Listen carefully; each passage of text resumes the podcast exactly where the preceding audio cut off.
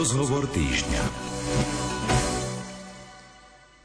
Vlhkosť v príbytkoch nám dokáže spôsobiť viacero problémov a preto je dôležité predchádzať jej vzniku. Práve o téme vlhkosti sa dnes porozprávame so stavebným odborníkom inžinierom Pavlom Kleskaňom. Dobrý deň. Krásny slnečný deň prajem. A odpovie aj na vaše otázky. Telefónne čísla do nášho štúdia sú 048 471 08 88 alebo 048 471 08 89. Taktiež nám svoje otázky môžete napísať a poslať SMS správou a to na čísla 0911 913 933 alebo 09 908 677 665. Nerušené počúvanie vám praje Andrea Čelková.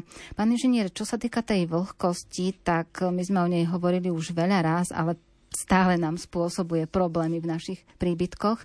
A keď sa pozrieme na také rozdelenie vlhkosti, aká môže byť vlhkosť?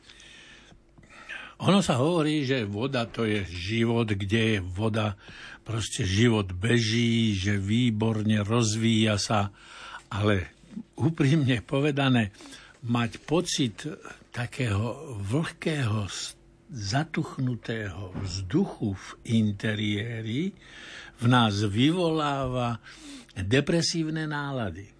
Toto vnímame chlad, vnímame tú vlhkosť a nejak tak podvedome si uvedomujeme, že ten príbytok nie je to teplo toho domova, čo hľadáme proste v našich príbytkoch. E, samotná tá vlhkosť e, vie spôsobiť, keď budeme dlho, dlho, dlho v nej žiť, hej, a my vlastne okolo 60 až 80% času strávime v interiéroch, nám vie spôsobiť aj zdravotné problémy. Také tým, začne to takými malými pre, stále nádchy, poťahujeme proste nejak troštička v tom nose a nevieme sa toho do nekonečna zbaviť. Hej. Príde alergia, začnú nám lekári do toho dávať všelijaké tie lieky a pritom my vlastne ten účinok toho lieku stále potláčame tou vlhkosťou. Čiže máme takú vlhkosť interiérovú a hľadáme, čo ešte spôsobuje, že je tá interiérová vlhkosť stále taká intenzívna, aj keď v tom dome alebo byte vetráme. Nevieme na to prísť, prečo to je, hľadať nejak špeciálne príčiny nehľadáme, lebo by to chcelo také, také naše vnútorné nastavenie, že idem skúmať, z čoho vzniká tá vlhkosť. Najjednoduchšie to zistíte, nie, idete do kúpeľne, ospršíte sa a je tam z tej pary, ktorú, proste z tej vody, ktorou ste sa sprchovali, lebo tá sa odparuje, je tam zvýšená vlhkosť. Dnešné trendy sú také, že všetky tie steny až po strop sú hore obložené Dlážbou. Áno. No nie dlážbou, obkladačkami. Obkladačky krásne. A na tých obkladačkách je chlad a je tam vlhkosť. E- kedysi to, to, doslova do písmena učili tých chlapcov obkladačov, že tých vrchných 30-40 cm bolo vždy urobené omietkou. Najideálnejšie by bolo sádrovou, pretože táto sádrová omietka má tú hydroskopickú vlastnosť, že ona tú vlhkosť nasaje a čiže prudko a rýchlo zníži. Hej, tú vlhkosť, ktorú sme z toho sprchovania urobili my. Ale ruku na srdce, ktorá gazdinka alebo ktorý pán, ktorý sa osprchoval, chytí handru a poutiera všetky tie kvapky vody, ktoré sa nachádzajú na vani, na okrajoch vani, v rohoch vane, v rohoch sprchovacieho kúta, na sklách sprchovacích kútov. Nikto spoliehame na to, že však sa to odvetrá. A my si ju vlastne takto akumulujeme tú vlhkosť vnútri v tom priestore. Ďalšia záležitosť, ktorú zanedbávame, je tá, že to vetracie okienko, ktoré robíme v kúpeľni, kúpeľni dáme 200-220 cm vysoko a veru aj 180 cm chlap má problém dočiahnuť na tú kľúčku, aby sa to okienko prudko otvorilo. Ale celo, do Korán, aby tá vlhkosť rýchlo odišla von do toho vonkajšieho priestoru, lebo von samozrejme nie v zime, keď je zamračené a vlhko a sichravo, ale keď, jak je dnes, to za pár minút bude tá vlhkosť z tej kúpeľne von. Čiže už tu sa dostávam k tému, tej, tej filozofii užívateľských správaní sa, že to sú také tie návyky, ktoré by sme si mali niekde zafixovať a zakódovať, ako sa budeme správať k tomuto interiéru. Potom sú vlhkosti, ktoré sa dostanú do samotných stavebných konštrukcií. Hlavne u tých starších rodinných domoch to vidíme, že furt máme pocit, že tá stena je studená, začína sa nám jemnúčko olupovať. Tvoria sa také mm, jak šupinky maľovky. A to už je prvý signál toho, že vnútri v stene je vlhkosť. Ako sa tam tá vlhkosť dostala? Asi máme niekde poruchu na hydroizolácii stavby. Ale oveľa nebezpečnejšia je porucha, pod podlahami máme položené kanalizácie. Kedysi sa kanalizácie robili z kameninových rúr. Tie boli krehké. Keď to chlapi montovali a skladali, dávali veľký pozor. Dávali to do pieskového lôžka, alebo len tie kameninové rúry položili na zeminu, ktorá bola spätne zasypaná do základov. To nevieme, to si nikto nepamätá. Čiže môže byť niekde taká situácia, že to hrdlo jednej rúry s druhou sa mierne posunulo, očkerilo sa to hrdlo a z toho hrdla vyteká trocha vody. Nie prudkým takým prúdom, ako keď pustíme kohútik, ale slzí. Len keď slzí 10 rokov, 20 rokov, tie steny to naberú a to je jedno, či to je porobetón, alebo je to tehla, alebo to je drevostavba. Oni do seba naberú tú vlhkosť a tá vlhkosť sa začne vytláčať von do toho interiéru. To je ďalšia príčina, ktorá nám môže spôsobovať to, že máme ten pocit tej zvýšenej vlhkosti v tom interiéri. Kto nám pomôže toto nájsť a kto nám pomôže, e, poradí, čo s tým. Existujú vlhkomery, to sú v podstate, by som povedal, prístroj, hej, ktorý jak, jak mobilný telefón, na ktorom konci sú dva hroty. Tie vtlačíte dnu do tej interiérovej omietky a na displeji sa vám ukáže vlhkosť tej omietky. Jak náhle je tá vlhkosť tej omietky na 5, nad 5 je zle, murivo, alebo tá stavebná konštrukcia ako taká je prevlhčená a musíme hľadať teda tú veľkú prvotnú príčinu, prečo je prevlhčená. A spôsobuje sa vlhkosť tým, že sa šíri vzduchom, čiže aj my vyduchujeme určitý určitú časť tej vlhkosti a takisto sa vlhkosť stáva aj do, teda, e, dostáva do tých stavebných konštrukcií od podlahy alebo od zeme a tak ďalej.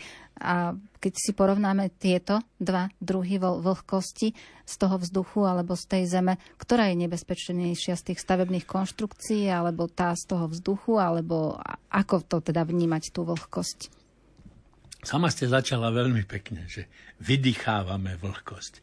Máľo kto z nás zaregistrováva, alebo uvedomuje si, že za 8 hodín spánku to absolútne nič nerobíme. Vydýchame 1 liter pary, vody. Táto voda je v tom priestore interiéru, a preto sa to ráno musí okamžite tým veľkým otvorením okna odvetrať a dostať preč. Táto vlhkosť, ktorá vznikne z nášho dýchania, alebo vlhkosť, ktorá vznikne z varenia, alebo zavesili sme na kovový stojan nejaké to prádlo, není tak nebezpečná, lebo ju vieme veľmi rýchlo odvetrať malými technickými opatreniami, ako je otvorenie okna. Hej. Nemusíme do toho investovať v podstate skoro nič, len upraviť si tie svoje návyky, aby sme takéto, jak to povedať, nárazové zvýšenie interiérovej vlhkosti vyvetrali.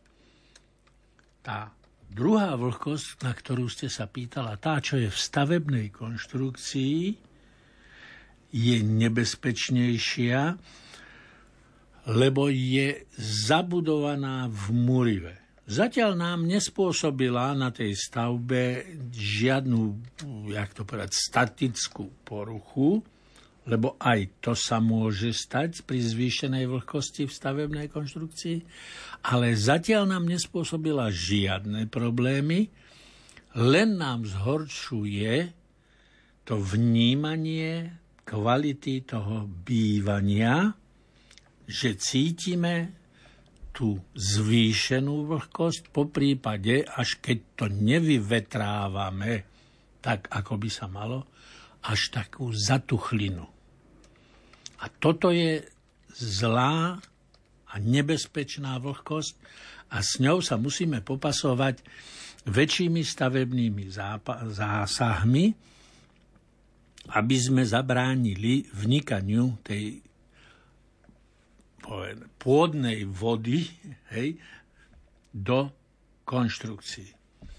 Dnes existujú technické prostriedky, ktoré nám vedia pomôcť aj s tou malou vlhkosťou, ktorú urob, dosiahneme sušením pradla, varením alebo dýchaním. Hej. Sú to tzv. odvlhčovače, ktoré nie sú ani drahé a môžu byť aj lokálne umiestňované, hej, že máme napríklad technickú miestnosť, kde máme práčku, sušičku, hej, a keď ich používame, tak cítime, jak nám tam prúdko narástla tá vlhkosť, lebo aj z tej sušičky e, šiat vychádza nielen teplý vzduch, ale aj vlhký. Tak tam dáme proste ten odvlhčovač, malé technické zariadenie v podobe jak počítačová obrazovka, troška hrubšia, ktoré má v sebe možno vaničku, dole, do ktorej tam proste ten kondenzát navteká, chytíme, vyniesieme, vylejeme. Tak, jak keď e, v sušičke hej, vylievame vodu von e, z toho kondenzátora, ktorý tam odsáva tú vlhkosť. Jednoduché, lacné technické zariadenie, bez veľkých e, stavebných zásahov a tým, že je prenosné, tak ho vieme preniesť e, do kúpeľne, hej, možno do špajze, alebo ideme vyvárať huspeninu, o, tak aj do kuchyne. hej, čiže to si treba ako to povedať, premyslieť, že či budeme robiť takýto manuálne náročný program, alebo pôjdeme do troška drahších technických prostriedkov. Dneska to už určite ste všetci počuli o rekuperačných jednotkách. Hej. To sú vlastne ventilátory, ktoré majú vnútri v sebe ešte ten výmenník tepla, zásobník tepla, že, lebo však vetraním sa stráca, z, hlavne v zime, tepelná energia a aby sme nemali takéto straty, tak e, technici vymysleli to, že sú tam také keramické zásobníky, do ktorých sa to teplo zachytí, zhruba okolo 70-80% Zvyšok je už nevratná strata, ale bez toho to nejde vlastne prakticky realizovať. 90 sekúnd vychádza nám von zvlhnutý teplý vzduch. Čas toho tepla zachytíme v tom keramickom zásobníku. Po 90 sekundách sa to prepne do opačného režimu. Zvonká sa ťahá suchý, možno studený vzduch, ktorý sa na tom keramickom zásobníku zase ohreje, ale tým, že je suchý, tak nám vlastne vchádza dnu do interiéru a zlepšuje nám tento tú úroveň toho kvality, toho vzduchu interiérového. Sú také lacnejšie typy, to poviem tak okolo 150-160 eur, alebo potom sú tie super inteligentné rekuperátory, ktoré už merajú aj množstvo dusíku, CO2, hej, ktoré sú vnútri v ňoch rôzne čidlá, vlákna, ktoré to, to už sú také tí, jak by, častokrát to vidíte v nemocniciach. Hej, je tam taký pás široký 20 cm. Sestrička vyženie proste tých, ktorí môžu chodiť preč, ideme pustiť a vyčistí proste celý ten vzduch, zároveň ho vydenzifikuje a to všetko. To už sú tie mm, technicky, jak to aj softwarové mm. IQ zariadenia, ktoré nám už zlepšujú radikálnym spôsobom tú kvalitu toho interiérového prostredia. Čiže nemusíme sa týchto zariadení báť, pretože oni pracujú v tom inteligentnom režime a niekedy ja tomu hovorím, že to je ten bezobslužný režim, že sa tam nastaví na 4-5 hodín a beží očisťovanie vzduchu, aj keď sme my prítomní, aj keď nie sme prítomní. Vďaka tým čipom, ktoré rôzne tieto technické zariadenia v sebe majú, získávame bezobslužného pomocníka k našej zmene užívateľských návykov. A toto je to najdôležitejšie, čo by som chcel dnes v relácii pripomenúť. Dostaneme sa k tým návykom, ale ešte jednu vec, čo sa týka vlhkosti, by ste mohli vysvetliť, lebo keď ste hovorili, že treba si zabezpečiť merač vlhkosti, tak ste spomínali, že v stene, že tam by malo byť 5%, teda do tých 5%, že ako náhle je už viacej, už je zle. E, ako zistíme, že je optimálna miestnosť v miestnosti, teda optimálna vlhkosť miestnosti. Čo je ten optimum? Koľko percent? No, tí, ktorí žijú v činžiakoch, panelákoch, hej, určite si vedia spomenúť na momenty, kedy majú veľmi veľké sucho v ústach a ráno sa zobudia, trebárs, hej, s popraskanými perami.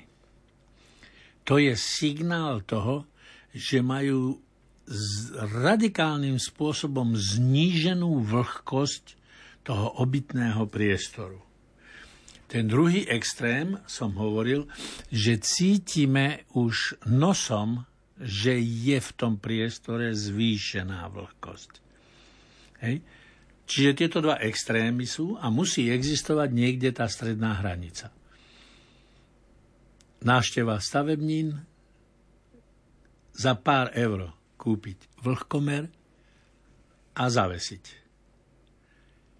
Tá zlá situácia s tým popraskaním pier a pocitom sucha, to už je vlhkosť vzduchu pod 30% Tá nie je dobrá. A tá vlhkosť, ktorú my nosom cítime, tá je za nad 70% vlhkosti, tá tiež nie je dobrá. Ten, to optimum aj zo zdravotného hľadiska je kde v tom rozmedzi 45 až 60% To je u každého človeka individuálne, lebo je toto pocitové vnímané. Ale v tomto rozmedzi od tých 45 do 60% je to optimum toho percentuálneho obsahu vlhkosti v tom vzduchu. Čiže ten prvý krok k tomu zásadnému technickému hľadaniu toho technického riešenia je vlastne tento pomocník vlhkomer. No a po pesničke sa dostaneme aj k tým návykom, ktoré by sme mali dodržiavať.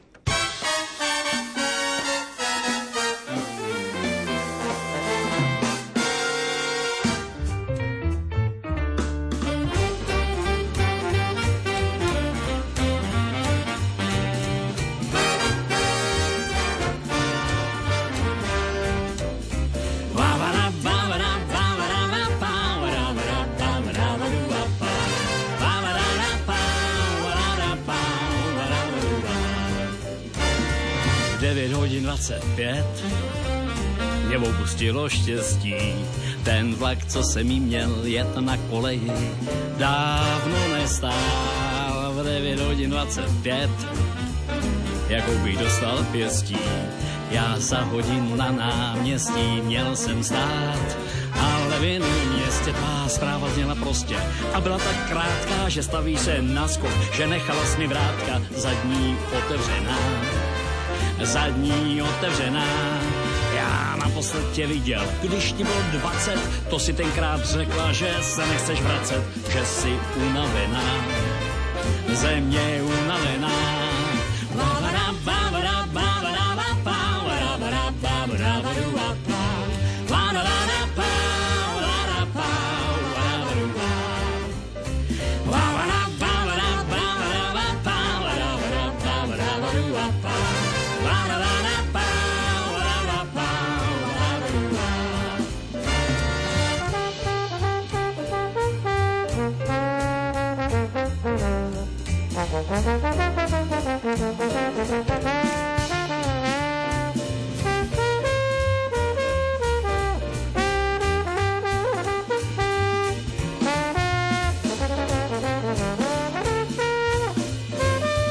Čekala jsem hlavu jako střed a zdálo se, že dlouho může za to vinný sklep, že člověk často sleví. Já čekala jsem hlavu jako střed a s podvědomou touhou.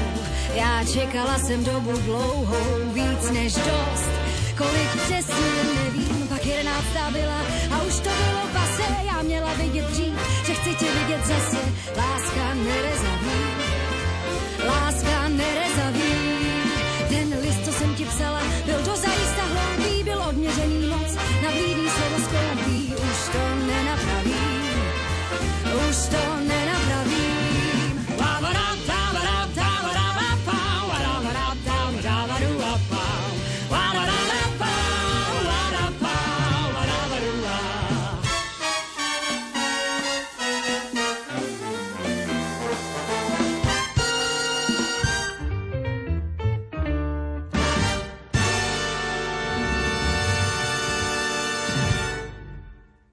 Pripomínam, že v štúdiu je stavebný odborník inžinier Pavel Kleskeň a my sa dnes rozprávame o problematike vlhkosti. Ak máte nejaké otázky, môžete k nám zatelefonovať buď na číslo 048 471 0888 alebo na číslo 048 471 0889 a taktiež svoje otázky môžete posielať aj SMS správou na čísla 0900 911 913 933 alebo 0908 677 665. Čo sa týka tých návykov, teda, ktoré ste už naznačili a začali o nich hovoriť, tak čo by sme mali také prvoradé dodržiavať, keď už vieme, že máme tú vlhkosť buď v tej vyššej rovine, čiže už cítime takú tú potuchlinu a už je nám to nepríjemné, alebo v tej nízkej, že nám praskajú tie pery, alebo proste máme suchý vzduch v tých miestnostiach. Keď máme už zistené, že máme buď jeden alebo druhý problém, tak čo by sme mali ako prvé zmeniť? Musíme začať eh, rozmýšľať, ako užívame tú stavbu. My máme radi tú bezobslužnú technológiu, že 15. oktobra bum, zapne sa jeden gombiček, nabehne nám kúrenie a začne sa kúriť. Tí menej pohodlní ešte si doregulovávajú izbovým termostatom alebo termostatickými hlavicami e, teplotu, ktorú máme v tom priestore, aby zoptimalizovali ten vykurovací výkon, aby sa aj šetrili prevádzkové náklady. Ale samotný ten proces toho bezobslužného užívania nie je všeliekom pre správne užívanie alebo pre správne nastavenie si užívateľských návykov. E, nedelný obed. Varíme nedelný obed ne, už dnes veľmi málo domácností má nad varnou doskou, že tam není digestor. Koľko domácností tento digestor používa? Poviem úprimne, z našich vlastných skúseností v našej rodine, no snáď na 50%, to, a to ešte hovorím veľa. Hej? Lebo ten digestor v, má tri polohy a v určitej polohe, v tej dvojke, už ho je počuť. A keď ho prepnem do trojky, to je ten najsilnejší výkon, tak ten digestor je hlučný. Aj som sa s tým zabávkal a pozoroval som jak keď sa varí polievka, pokrievka je tak jemne odklopená z toho hrnca, vychádza tá para. V tej trojke rýchlosti tá para pekne vojde okamžite dnu do toho telesa digestoru a je vyfúknutá tým potrubím von. V tej dvojke to není tak viditeľné doslova, ale v jedničke to ide pomaličky ten ventilátorček a tá para sa rozpúšťa aj po bokoch toho digestora von do toho priestoru kuchynského a vlastne sa šíri tá vlhkosť do celého priestoru. Na toto platí taký jeden babský recept. Treba na tanier alebo do myštičky ale nie maličkej myštičky, do tanier takej veľkosti dať 2-3 cm morskej soli. Morská sol je hydroskopická, tá viaže túto vlhkosť a nedelný obed vieme ukrotiť to šírenie e, tej pary tým, že sa naviaže do tejto morskej soli alebo obyčajnej soli. Ríža pomáha, soda bikarbóna pomáha. Len ju musíte umiestniť do tej skrinky, ktorá je po pravej alebo ľavej strane, alebo do obidvoch e, okolo toho digestora. A toto je ten užívateľský návyk, že keď idem variť a varím také jedlo, z ktorého sa skutočne veľa musí odpariť, alebo toto, lebo nedelná polievka si to vyžaduje, aby bola pekná so žltými okami. to je to labužníctvo, hej, potom túžime všetci a to je zároveň samozrejme to teplo domova, ktoré akože radi na to spomíname. Tak tento užívateľský návyk by sme si mali osvojiť ani u nás doma. Neviem našich presvedčiť, že robme to. Hej? Ani našich neviem na to presvedčiť. Ale pritom sa vie, že takýto pomocník je tu, ktorý nám to proste vie urobiť. A ja som vždy rozmýšľala, že prečo sa mi tá sol vždycky tak zhrudkovať je. No to Pretože je... ju mám umiestnenú hneď vedľa digestora. To je tá hydroskopičnosť toho, že ona vlastne naviaže, to vy máte, idem k vám, to vy máte čistú kuchynku. Bereme, hej? No, a, a, ale vidíte, takéto malé príklady ukazujú, ako sa to dá celé komplet zrealizovať.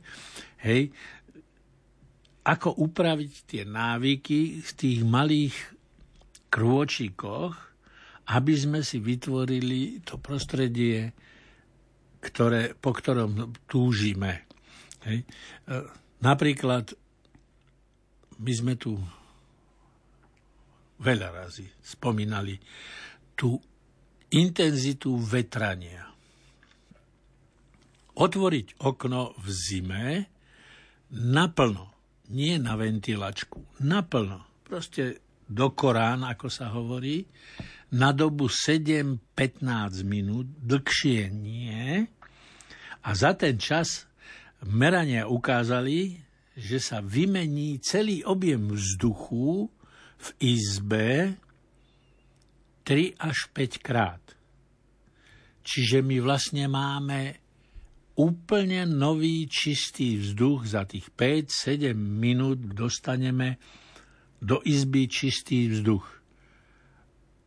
My sme nespôsobili nejaké super tepelné straty týmto veľkým vyvetraním. Lebo keď okno zavrieme, do 5 minút si už nik nepamätá, že bolo vetrané lebo teplo je naakumulované v stenách. A jak náhle tento čistý, studený vzduch vošiel dnu, on sa za tých 5 minút dotykom na tie steny ohrie a my netrpíme pocitom chladu. Je všetko v poriadku. A keď toto urobíme 5 krát za deň, my sme nespôsobili tepelné straty také, aby nám to zrujnovalo náš rodinný rozpočet. Aj toto je jeden z tých návykov, ktoré by sme mali začať praktizovať a robiť. U nás doma, keď manželka vojde synátorovi do izby a otvorí mu okno ráno, on sa ide obliekať do školy, ja, no čo mi sem púšťaš zimu, však to poznáte. Áno, ten prvý pocit je, ale za 5 minút na to ne, ešte ani poriadne ponožky nemá na nohách. Hej, okno sa zavre a je všetko OK. No, takže to sú len také, akože zvyknúť si na to, že, že, že budeme to robiť a získávame tým tú kvalitu, ktorú chceme. Teraz hovoríte najmä o tom období, ktoré nás teraz čaká. Blíži sa teda zimná sezóna a budeme viacej kúriť, ale ešte dnes podľa meteorológov by už od zajtra malo byť trošku lepšie. Máme horúce dni na Slovensku a v lete by sme sa teda okom, ako mali správať. Takisto vetrať tých 5 minút, 7 minút, alebo väčšinou to robívame tak, že keď sú veľmi horúce dni, necháme cez noc otvorené okna, aby sa ten vzduch proste cez tie nočné hodiny vyčistil a na ráno potom zase zatvárame. Je takéto riešenie cez to leto správne? Je, ale len na 50% Následne by malo ešte ísť zatiahnutie roliet alebo žalúzií, aby to intenzívne slnečné žiarenie, tie UV lúče, ktoré vyhrievajú, aby nám nevnikli do toho vychladeného prostredia. Ja viem, že je to veľmi ťažké a zložité si zvyknúť na letné šedé šero v izbe. Ale má to ten efekt, že nezohrejeme. Že nezohrejeme ten interiér tak, aby sa nám stalo nepríjemné.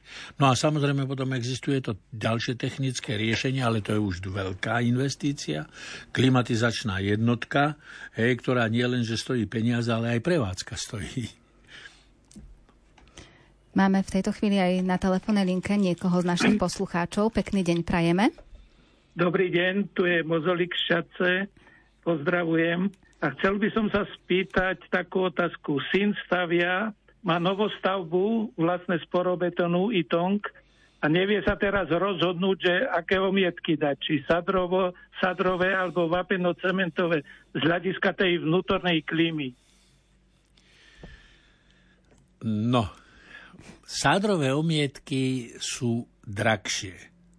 Ale keby som bol ja na jeho mieste, ja by som sa rozhodol pre ne. Poviem prečo. Tá biela sádra, ktorá je použitá na výrobu týchto omietok, po nanesení a vybrúsení na tých stenách vám doslova začne žiariť, farebne žiariť. Proste to je, to je svetlo, ktoré nemusíte platiť, hej, ale na ďalší ten benefit, ktorý získate od toho, je vlastne to uregulovávanie tej, tej interiérovej vlhkosti tou prirodzenou hydroskopickou vlastnosťou tej sádry.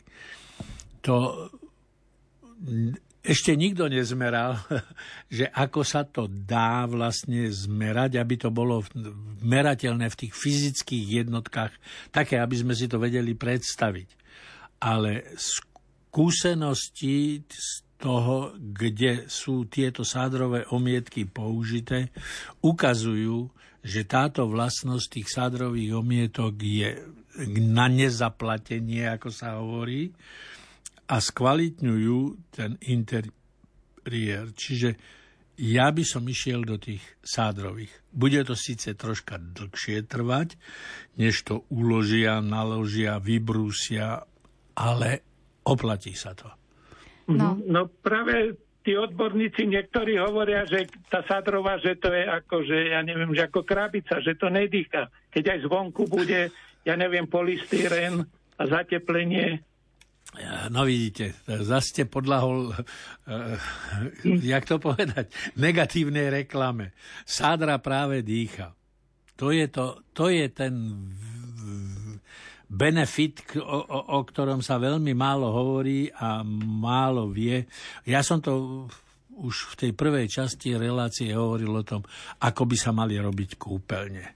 Že tá vrchná časť a strop by mal byť sádrový, aby sa v tých kúpeľniach po, um, teda znižovala tá vlhkosť takým prirodzeným spôsobom. Hej. Myslím si, že keď by ste si dali tú námahu a vyhľadali na niektorom z tých internetových vyhľadávačov, tak nájdete tieto informácie, že nie len ja to tvrdím, ale že to tvrdia aj ľudia z tých špecializovaných firiem, ktoré vyrábajú omietky. Uh-huh. Dobre, ďakujem. A ešte jedna otázka, takže tieto sadrové môžu ísť aj do tých vlhkejších priestorov, do kúpeľne a ja neviem, do, do kuchyne? No jednoznačne. Áno, samozrejme, však o, o, o ten efekt ide, aby sa to, o to, ja neviem, 4-5% zníženie tej prirodzenej interiérovej vlhkosti urobilo vlastne bezplatne, hej, že tá sádra si to potiahne do seba a keď bude v tom interiéri akože chýbať tá, tá vlhkosť, tak ona vydýchne. Ona to dokáže vylúčiť? He, vy, vylúčiť, áno, ona sa vlastne vysuší. Hej, je, tak, tak názorne, aby som vám to dobre, dobre. priblížil. Dobre, lebo zase sú aj na internete také, ako že, že je tam pocit sucha vlastne, že keď to je tá sadrová omietka v tých miestnostiach, ale práve to neviem, no lebo... To je zase otázka intenzity kúrenia. Viete, tie paneláky, čo som hovoril, že pri tom 30-percentnom nízkom, tej nízkej vlhkosti toho vzduchu sú vlastne spôsobené tým, že sa veľmi silno kúri. Že je ten radiátor zapnutý na štvorku alebo mm-hmm. peťku a pritom by možno stačila dva aj polka. Hej. Mhm. Ušetril Toto by... náš prípad, my budeme mať podlahové kúrenie, takže tento problém by nemal byť. No tak ale tam zase treba tiež si nastaviť tú optimálnu kročajovú teplotu, aby to nebolo mm. viac jak tých 28 stupňov, aby tá bosá noha tam fajnovo, fajnovo mohla behať bez ponožky. Áno. Takže Ďakujem tak. vám veľmi pekne. Rádo tak. sa stalo. Rádo pekný, sa deň, pekný deň vám ešte prajeme. No a k tým sádrovým omietkam možno aj preto dostal pán posluchač takú odpoveď od, od tých remeselníkov, lebo je náročnejšia práca s týmito omietkami. Čiže nie len to, že sú drahšie, dlhšie to trvá, ale sa s nimi aj horšie pracuje. Nie horšie. S nimi musíte pracovať intenzívne. Lebo keď zoberiete to v rece tej sádrovej omietky, vysypete do kalfasu, to je škaredý slovenský výraz, ale všetci vieme, na čo to je. Vy tú sádru musíte proste intenzívne pracovať. Tam sa nedá, že idem na cigaretku. Neprichádza do úvahy. Proste musí sa e, použiť všetka a v tom krátkom časovom limite. Ja som bol raz pri jednej rekonštrukcii, nie rekonštrukcii, reštaurovali v kostole, hej, tie všelijaké... Fresky, malby. Ma, no proste... Steny. A on si zarábal tú sádru proste v tej jak to povedať? Malej myštičke. No, doslova malej myštičke a mu hovorím, a však čo si nezarobíte troška viac a, a že miesto 5 cm, hej, tej olúpnutej fresky. A on hovorí, ale ono by mi to stvrdlo. A to sa proste nedá, že ten proces musím si proste naladiť ten čas, že dve tretiny miešam, hej, a len jednu tretinu nanášam. S tým akademickým sochárom som sa rozprával, no to boli pekné rozprávania, ale to, to by chcelo samotnú reláciu na tému reštaurovanie pekných kostolných malieb. Určite áno. Ešte čo sa týka tých miestností a vlhkosti, tak väč- väčšinou ste hovorili o kuchyni, kúpeľni a tej obyva- teda spálni, ale v dome a takisto aj v bytoch máme aj obyvacie izby a takisto aj tie chodby, tie predsiene. Tam sa tiež v domoch je to také citeľnejšie, najmä tých, v tých chodbách, ktoré sú väčšinou bez okien, alebo možno len také jedno okienko je tam. Tam už keď vstúpime, máme pocit v lete, že ideme do veľkého chladu. Je nám celkom príjemne v tej chodbičke. No a tie obývacie miestnosti, tam tiež by sme mali mať nejakú takú optimálnu vlhkosť. Tam by som sa pohyboval, hovorím, okolo tých 50 stupňov, teda percent obsahu vzduchu, ale e, tam si zase musíme uvedomiť jednu vec v tej obývačke. Ten objem vzduchu je tam podstatne, podstatne väčší ako v tej obývačke alebo v tej spálni. Hej? Čiže tam sa nám to uregulovávať možno darí aj takým prirodzeným prúdením vzduchu, prievanom. Lebo detská izba je otvorená, e, možno tie, tá chodba, kde vkrát chodíme dnu von, do špajze ideme, v špajzi je ventilačka stále otvorená, že tam sa vytvára také malé prúdenie vzduchu, ktoré ten taký príjemný Vánok ktorý ani nevnímame, nám ochlazuje tento priestor, hej, a ešte keď to máme správne zatienené, že vieme v lete zabrániť tomu intenzívnemu uh, slnečnému svitu do tej obývačky, tak si vieme urobiť optimálny stav toho vzduchu. Tu musím ale upozorniť na jednu vec. Nesmieme zabudnúť na to kvalitné zateplenie tých stavebných mostov, nadokené preklady, naddverné preklady, pripojenie tých veľkých okien do tých stien, aby tam bolo správne nafúkané tá montážna pena, aby tam neboli nejaké medzierky, aby tam neboli praskliny. Hlavne popod parapetné dosky. To nesmieme na to zabudnúť, že aj tá parapetná doska musí byť dokonale stavebne zaizolovaná, aby nedochádzalo k takým, takým, jak sme hovorili, tepelné mosty, bodové tepelné mosty. To, to, to bývajú tie rizikové miesta, ktoré nám vedia znehodnotiť proste e, ten príjemný pocit z toho pobytu v tom našom príbytku. Tak verím, že sme poslucháčom poradili. Pripomínam, že o problematike s vlhkosťou v príbytkoch sme sa rozprávali so stavebným odborníkom, inžinierom Pavlom Kleskeňom. Aj v mene poslucháčov vám ďakujem. Rádo sa stalo. A všetkým pri rádiách príjemný deň želá Andrea Čelková.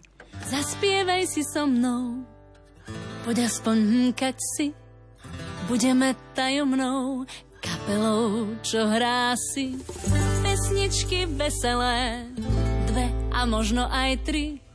Naše hlasy znelé stanú sa bratmi, spolu si spievame, hudbou prenikáme, blízučko ku sebe, ty ku mne, jak tebe, a k sebe voláme, aj bytosti neznáme, hudba tá spojí nás a budeme známi zas.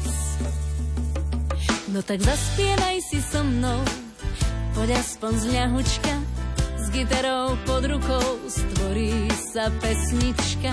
Tóny zaznejú, radosť nás naplní, srdcia sa zasmejú v nádhernom ladení. Spolu si spievame, hudbou prenikáme, blízučko